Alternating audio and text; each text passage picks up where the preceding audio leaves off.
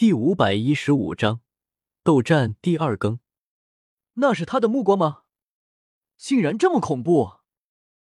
双目可化龙，这到底是什么生物？如此强大！纵然是一些老辈人物，也都心中悚然。这个结果让他们冒出阵阵凉气。朱圣子与朱圣女都神色严肃，站在空中，一瞬不瞬的凝望。尤其是大夏皇子，表情无比的严峻，双目犀利，盯着那里。轰！突然，第三大寇徐天雄出手，翻掌拍了下来，一方大印在其掌指下浮现，上面龙虎争霸，道纹密布。大印古拙，不知道有多么沉重，缓缓向原石压去。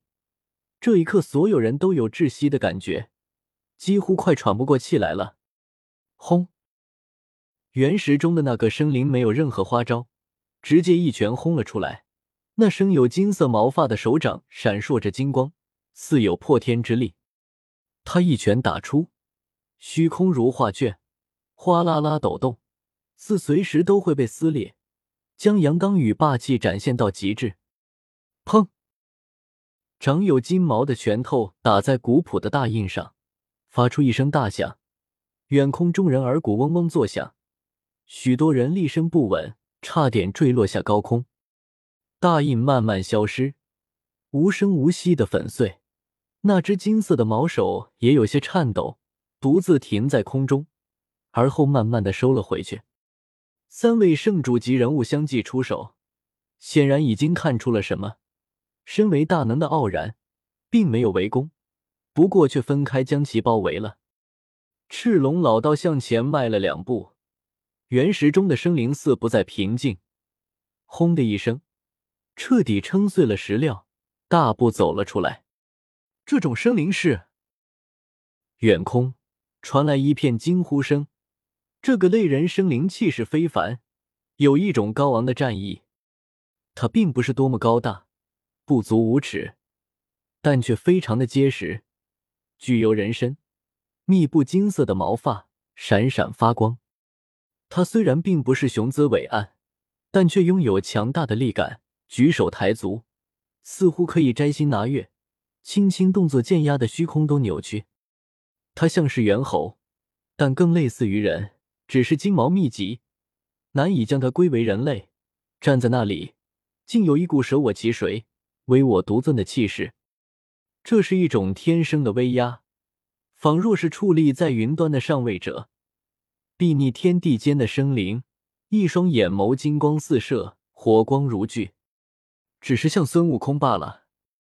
叶天秀定睛一看，还真以为可以切出孙悟空，不过转念一想，现在又不是《西游记》，这不正常吗？在这个生灵的脚下。有一堆破裂的神元，夹杂着五彩之色，光芒炫目，但却难以掩盖它的威势。火眼金睛，扫视所有人，让人心神悸动。此刻他是天地间的唯一，无论是神元碎块，还是不远处的神女，都被人忽视了。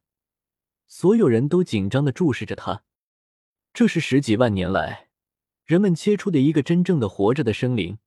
一个强大的太古上位者，甚至有可能是一个王。姬家的人脸色大变，不仅仅是损失惨重，还因为这个强大生灵的出世让他们阵阵不安，很有可能会摧毁十方。砰！忽然，姬家大能再次出手，一只漆黑的大手画出，遮天蔽月，整片石原都被覆盖了。黑色大手横空。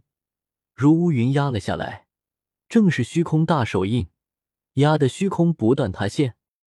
这个身披金色毛发的生灵发出一声低沉的咆哮，张口吐出一道金光，气冲斗牛，强大的气息让观战的所有人都一阵颤抖。他口中喷出的金光抵住了黑色的大手，如惊雷轰天，响彻神城，像是一颗大星毁在了星域中。